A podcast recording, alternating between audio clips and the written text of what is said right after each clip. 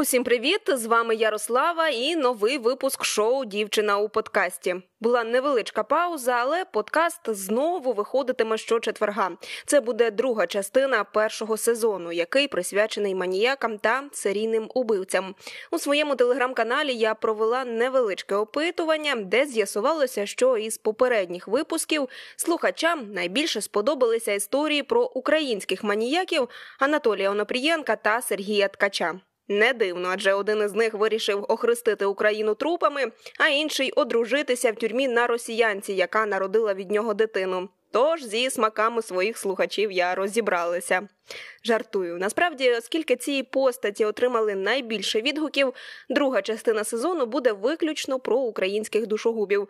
На жаль, буде присутня гендерна нерівність, адже українок маніяків в історії нашої країни було мало. Хоча, за дослідженнями криміналістів, жінки вирізняються своєю жорстокістю під час убивств і, взагалі, мають свій унікальний почерк. Щодо історії про світових убивць, маніяків та злочинців, то про них я буду публікувати в своєму телеграм-каналі Дівчина у подкасті. Посилання під випуском. Приєднуйтеся, там збирається цікаве ком'юніті. В телеграмі не лише новини, є і цікаві факти. Ще є добірки книг, фільмів та серіалів про маніяків та серійних убивць.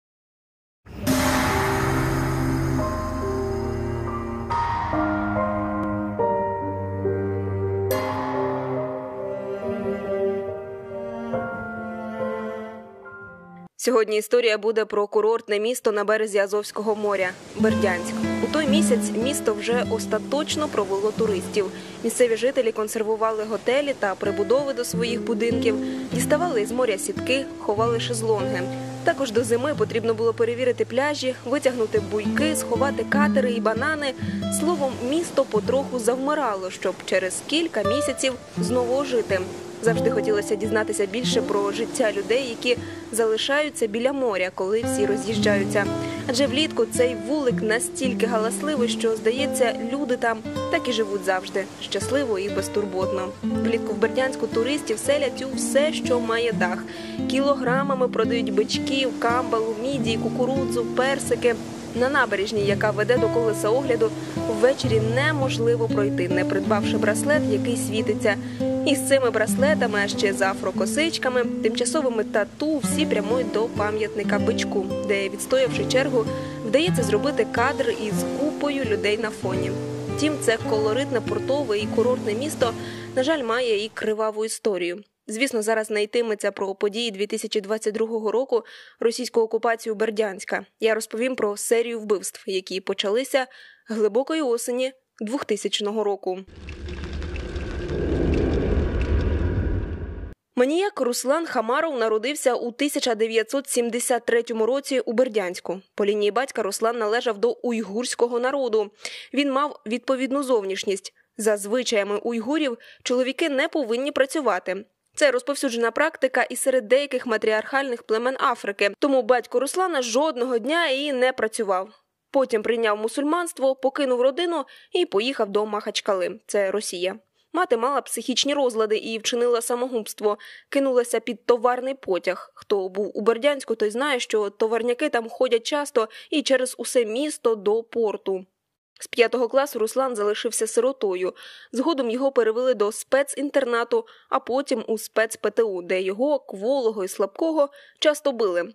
Там він отримав кілька струсів мозку. Це вплинуло на його психічний стан. У підлітковому віці він їздив до Казахстану, розшукував там свою бабусю, родичів батька. До речі, 10 тисяч радянських рублів на поїздку Руслан вкрав у іншої своєї бабусі.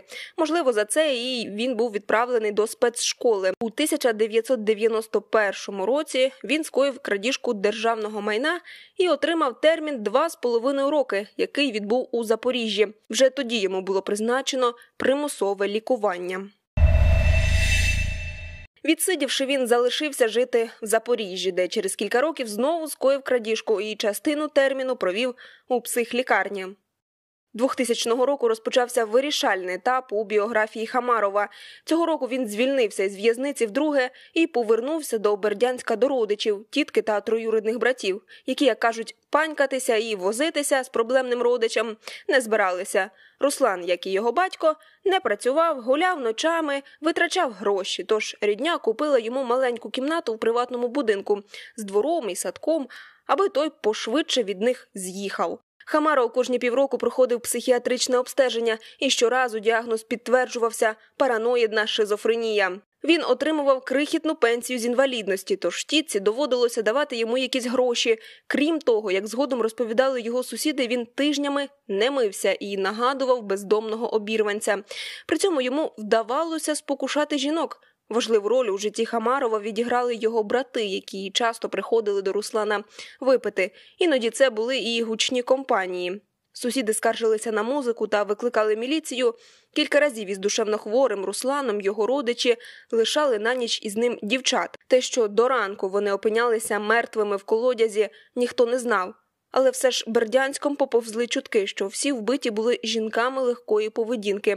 Мовляв, таким чином чистильник позбавляв місто повій. Там, де жив маніяк, будинки стоять настільки близько один до одного, що проходи між ними нагадують довгі коридори. Крихітний відокремлений дворик Хамарова був оточений стінами маленьких будівель. Крім великого дерева та вузького колодязя для збирання дощової води, у ньому нічого немає.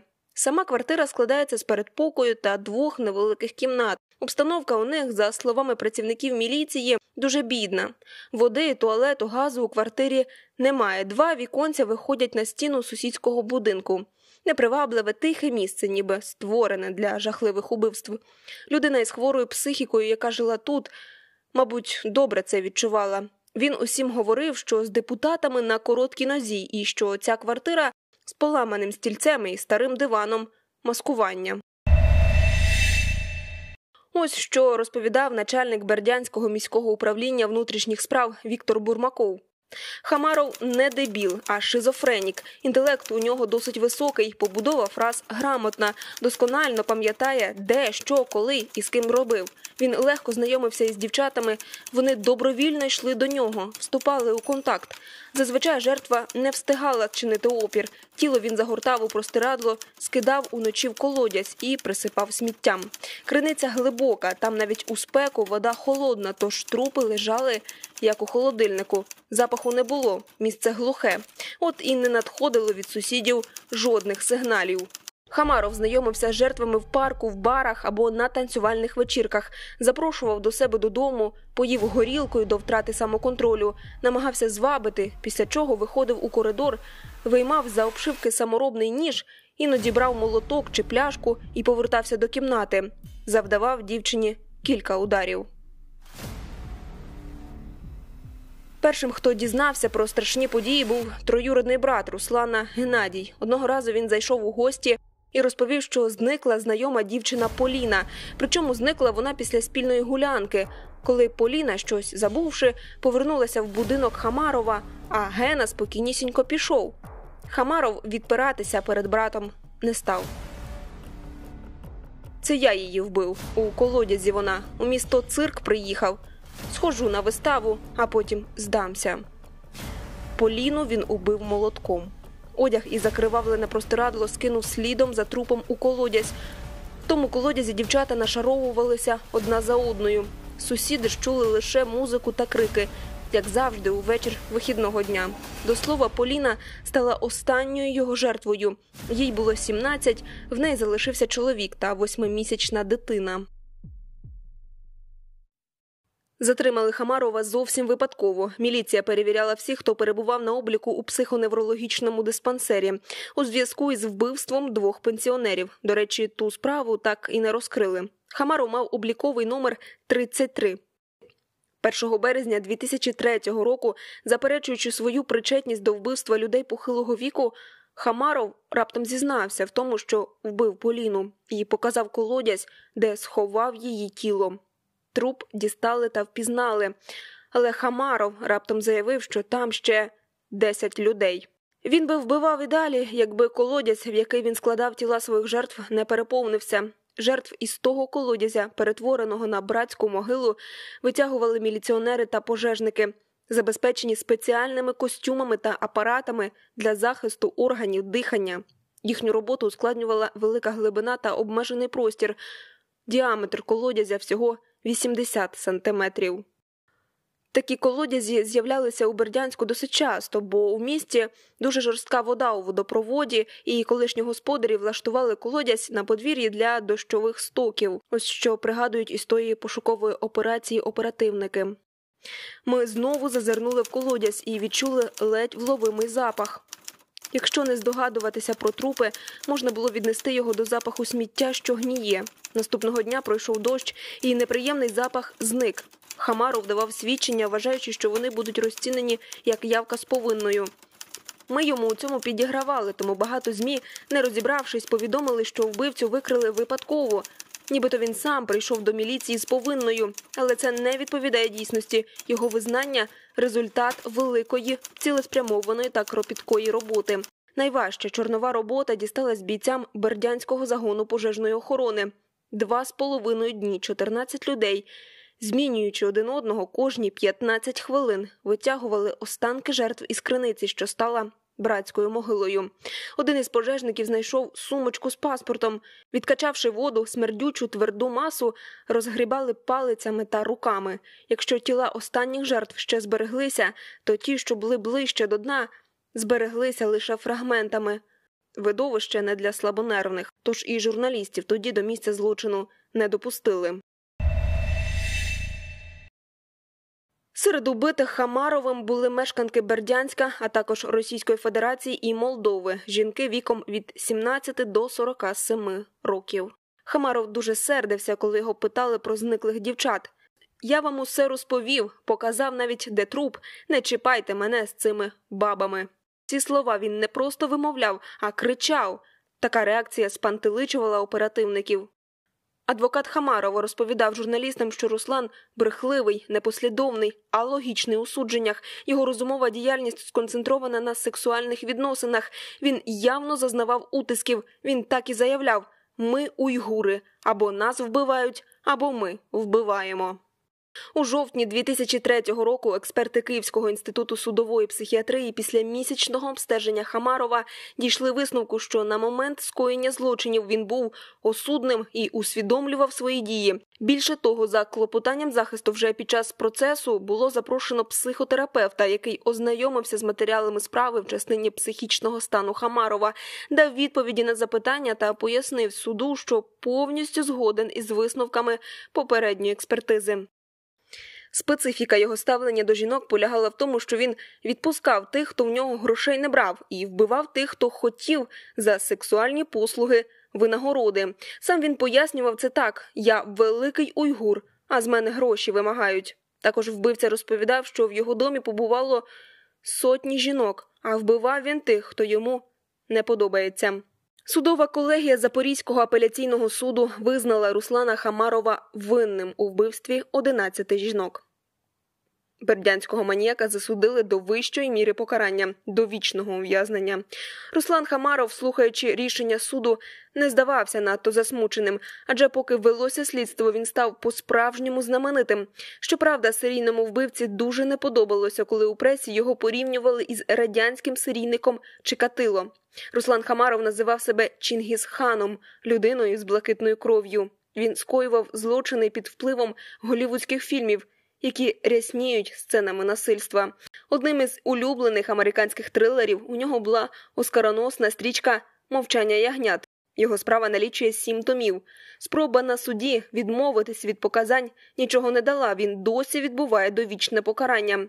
Перебуваючи у в'язниці, він вимагав від адвоката, щоб той приводив до нього дівчат, просив дати хабаря міліціонерам, щоб ті дозволили це зробити.